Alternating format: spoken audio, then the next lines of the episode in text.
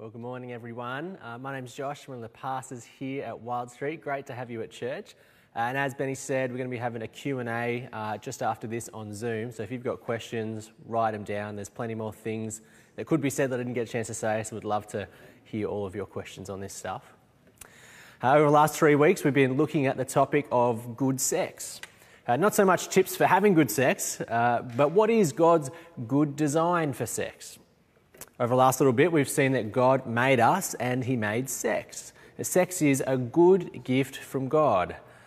But, like any gift, it can be used well or it can be abused.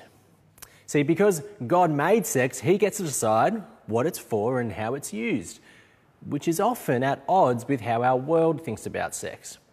Our world says sex is essential.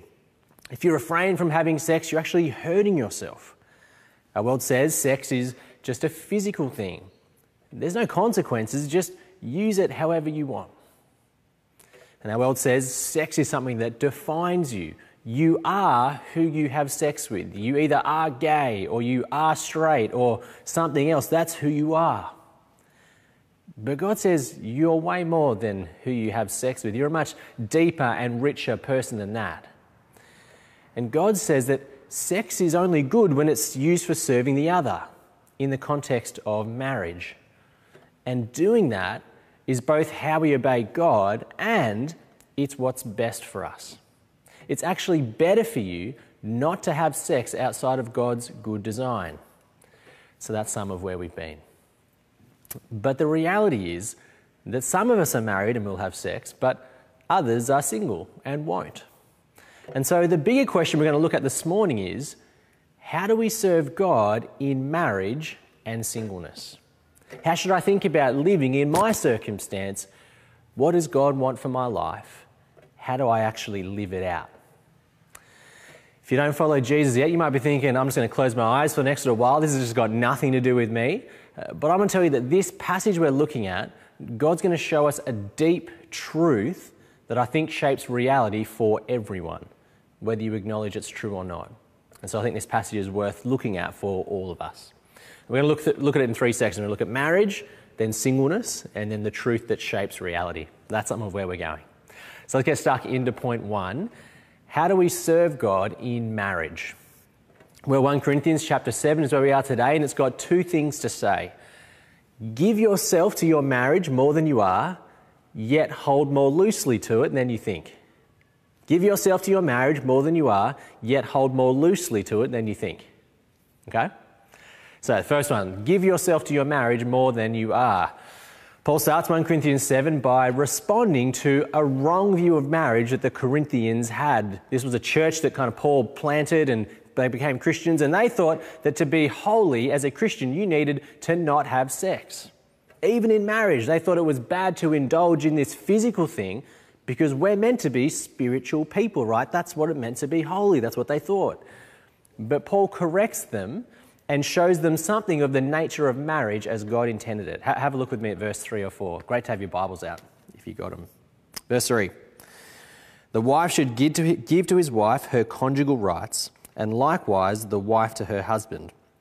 For the wife does not have authority over her own, own body, but the husband does. Likewise, the husband does not have authority over his body, but the wife does. If you're caught up in the values of the world, you will hate this teaching. The wife doesn't have authority over her body, the husband does. Do you feel uncomfortable? You have obligations to your wife, to your spouse sexually. Does that sound kind of wrong? Uh, it seems like this teaching could be a recipe for abuse. And tragically, some evil people have used this passage for that. And I want to say that is wrong. It's completely wrong and evil of them. But it's also a completely wrong reading of the passage. Because what Paul actually spells out is that the nature of marriage is a mutual giving of oneself completely to the other the husband to the wife and the wife to the husband, giving up authority over their own bodies to serve one another sexually and otherwise.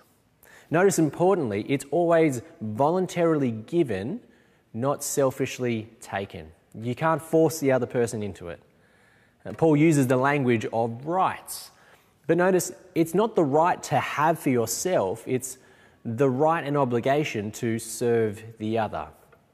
It's a completely radical and beautiful way to do marriage. At a larger level, this is a particular expression of the purpose of marriage. It reflects the great other person centered love that God has for us. And so, this obligation of serving your spouse sexually is part of how you serve God. But at another level, it's also a beautiful way to do marriage because it deeply enriches your marriage. I heard someone helpfully say that uh, we all want to have deep intimacy in our relationships, right? But what is it that enables intimacy in a relationship? Well, it comes through being vulnerable.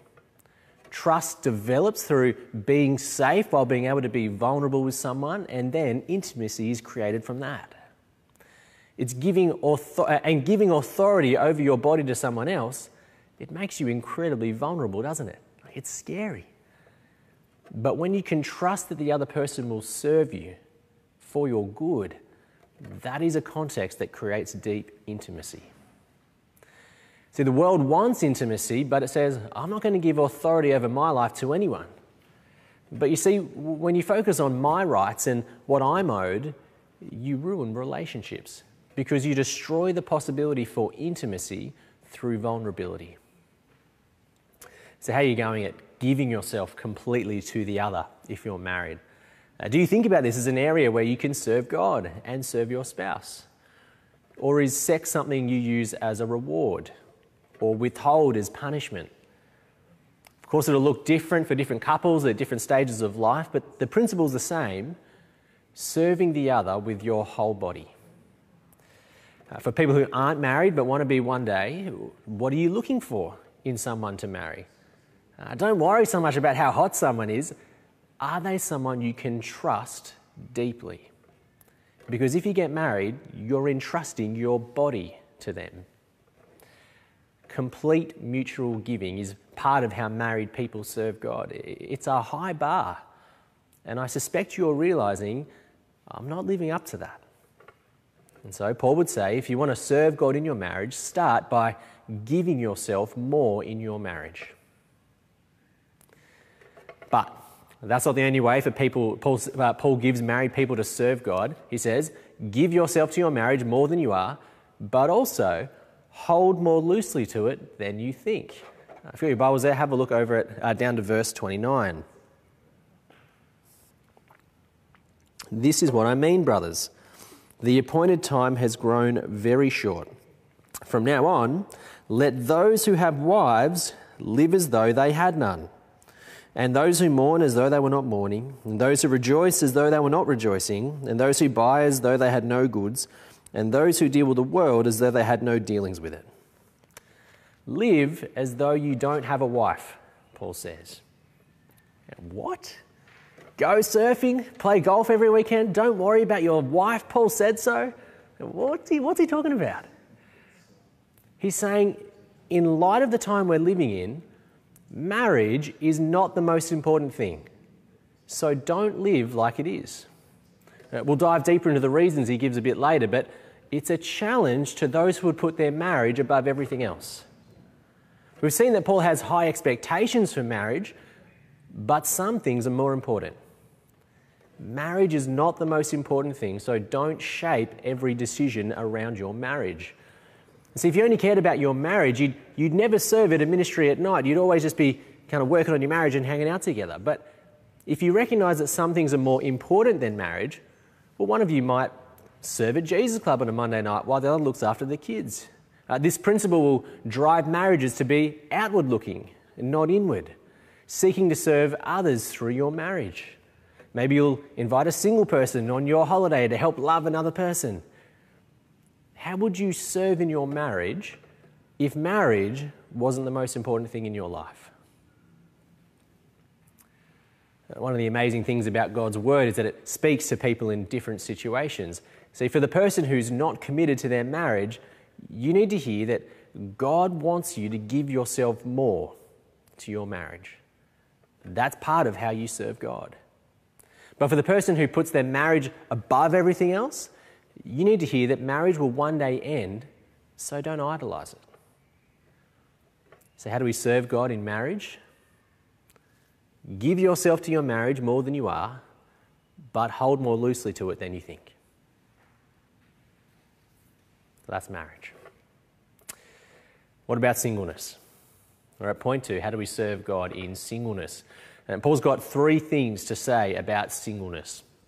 The first is to recognize that singleness and marriage is a good gift from God. Now, after talking about the nature of marriage, Paul gets to verse 7 and he says this I wish that all were as I myself am, but each has his own gift from God, one of one kind and one of another.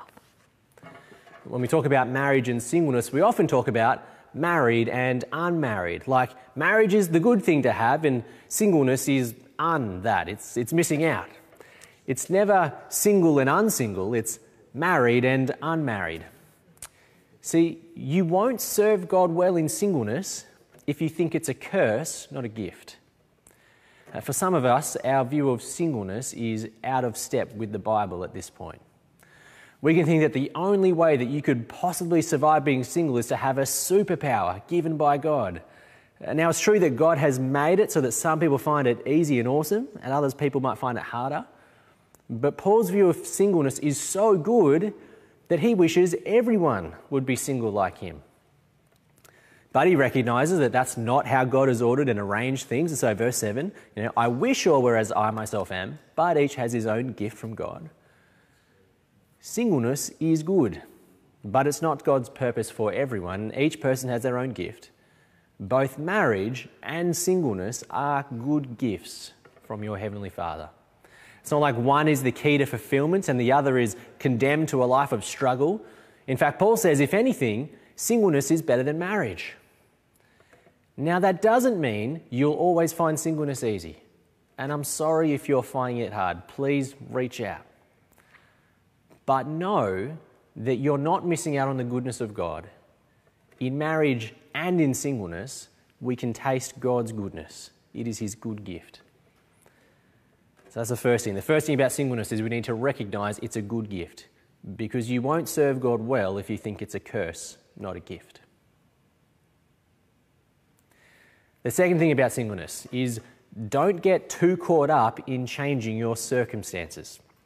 Have a look with me from verse 17. Only let each person lead the life that the Lord has assigned to him and to which God has called him. This is my rule in all the churches. Was anyone at the time of his call already circumcised? Let him not seek to remove the marks of circumcision. Was anyone at the time of his call uncircumcised? Let him not seek circumcision. For neither circumcision counts for anything, nor uncircumcision, but keeping the commandments of God. Each one should remain in the condition in which he was called. Where you were bondservant when called, do not be concerned about it. But if you can gain your freedom, avail yourself of the opportunity. For he who was called in the Lord as a bondservant is a freed man in the Lord. Likewise, he who was free when called is a bondservant of Christ. You were bought at a price. Do not become bondservants of men. So, brothers, in whatever condition each was called, there let him remain with God. Now, this section, it doesn't talk about singleness. Instead, it talks about circumcision and being a slave. What's going on here? Well, Paul's laying down a principle that shapes how we should think about singleness and actually every circumstance in life. And the principle is that last line In whatever condition you are called, there remain with God. We all find ourselves in different circumstances when we become Christians. Uh, that's what it means to be called to become a Christian. And Paul's saying, don't seek to change your circumstances. If you're circumcised, don't seek to change it. I'm not sure how you would, but you know, don't get caught up in trying to change it. If you're a slave, don't be overly concerned about it. But if you can get out of it, go for it. And it can be applied to singleness as well. If you're single, don't get caught up in and be obsessed with trying to change it. Why? Paul gives three reasons. The first one is verse 17 God is sovereign over your circumstances. God has put you where you are. and so don't be obsessed with trying to change where you are. Two, the thing that really matters is obeying God, verse 19. The other stuff is just trivia. You know, if you're not obeying God, change that. But don't worry too much about the circumstances in which you are obeying Him. The third one is you've got a new identity and status, verse 22. Don't worry about your life circumstance because you have a new life status. You belong to Jesus. Take comfort in that. The other stuff, well, that's, that's just trivia. Getting those things is the key to contentment and to serving God well in singleness, as well as any life circumstance. See, to put it negatively, if you want to serve God less, spend lots of time focusing on changing your circumstances. If you want to serve God well, recognize that God has put you where you are and that what matters is obeying and belonging to Him. When you recognize that the other stuff is just trivia, you'll have the freedom and contentment to serve God well. Now, does that mean you should never seek to get married or change your circumstances in any way? No. Paul says if you have the chance to stop being a slave, go for it. He also says, verse 9 and verse 28, if you're single, it's not a sin to get married. It's not bad to change your situation. Just don't obsess over it. Uh, Paul's got heaps more to say about marriage elsewhere, but one reason he gives to consider marriage is if you're burning with passion and not exercising self control. He says if all other things are equal, then an overwhelming desire for sexual intimacy might be a reason to think about marriage. Now, not everyone struggling with self control will be able to find someone to marry, and it's not a reason to stop working on self control. If you get married, you're still going to need self control. But if sexual desire risks distracting you from serving God, then you're free to get married. So, recognize that singleness is a good gift. Don't get too caught up in changing your circumstances. And thirdly, live in undivided devotion to the Lord. Have a look with me at verse 32. I want you to be free from anxieties. The unmarried man is anxious about things of the Lord, how to please the Lord. But the married man is anxious about worldly things, how to please his wife, and his interests are divided.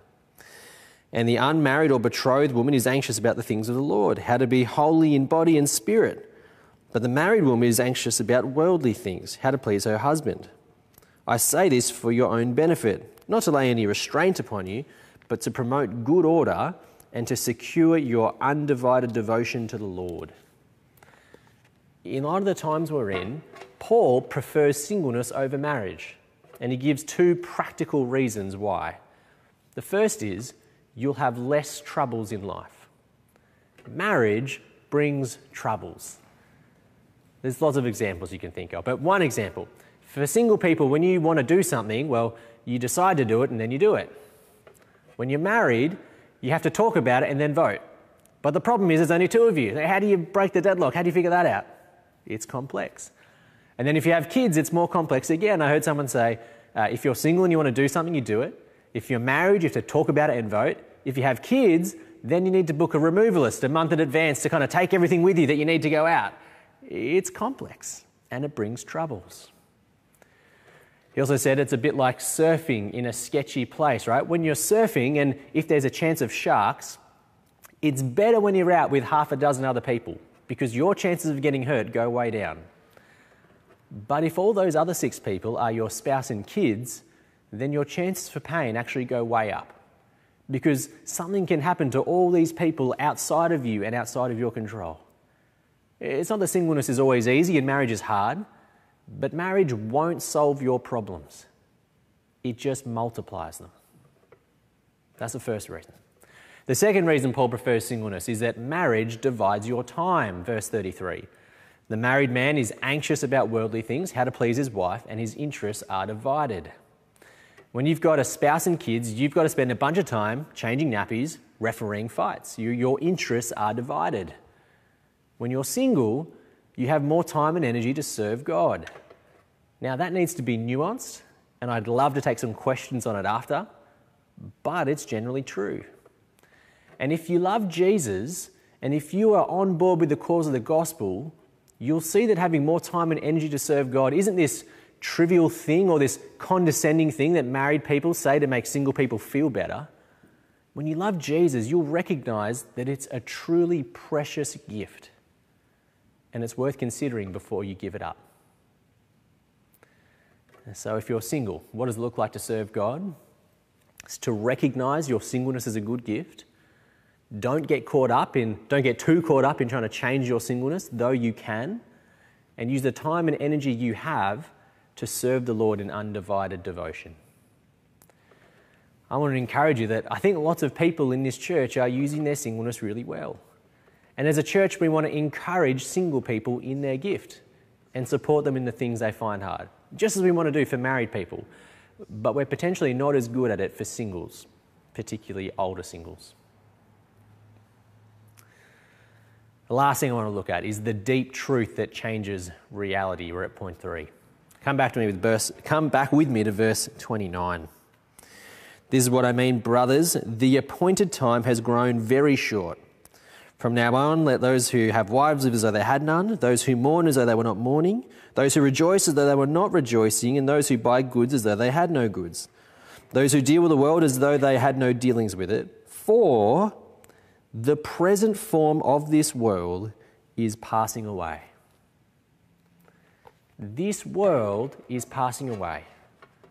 There's more to life than just this life. And that changes everything. See, how do you end up living a life that's obsessed with the trivial things? How do you use your marriage and singleness poorly? It's when you live like this world is all there is. I've only got one life, and so I've got to make the most of it. I've got to experience it all. But if this world is passing away and the next one is eternal, then it makes no sense to invest in and idolize the things that won't last.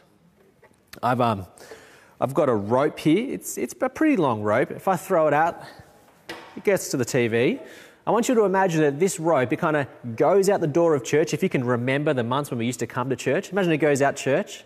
It uh, gets to the road and heads all the way to Maroubra Beach. And then it goes north. Goes past Coogee, up to the central coast. It hits Queensland. And this rope just keeps going forever. Now, I'm hoping you can see this. You've got this little black line. I want you to imagine that this little section of black tape, this is your life on earth. Uh, here's kind of your birth. Here's your, your primary school in this bit. Um, here's today. And then just afterwards, you've got your retirement, you've got your death. God says that after that point, you keep going, you keep existing forever. Our life on earth is short and this world is ending, but that is not the end. If that is true, it means two things. It means that what matters is using the little kind of black tape part of your life to determine where you stand with God, which will determine where you stand, uh, where you spend the rest of time. If you're someone who doesn't follow Jesus, then this is the thing for you to hear this morning. Your life is short and the world is passing away where are you going to spend eternity? If that raises questions for you, please fill in a connect card so we can get in touch. Please come back to church next week. We, we would love to help you think it through. If you do follow Jesus, it means that the only thing that makes sense is to use this life to invest in the next one. This completely shapes marriage and singleness that marriages won't be the most important thing to married people, but using your marriage to invest in the next world will be. If you're single, you'll, you'll see it as a good gift and you'll use your energy to invest in the things that last into the next world. What are those things? Godliness and people. Godliness continues and people continue. So grow in godliness. Encourage believers so that us together might make it into the next world and share the gospel with unbelievers so that they might join us there.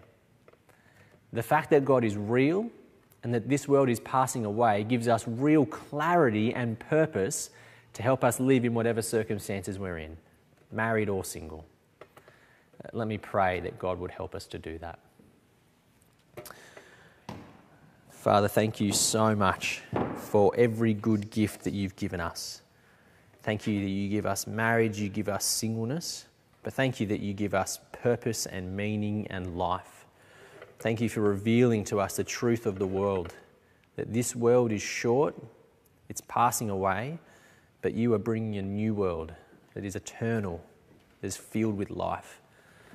Help us to serve you and to live in this world, in whatever circumstance we're in, in light of the next world, that you might have glory and honour. We pray all these things in Jesus' name.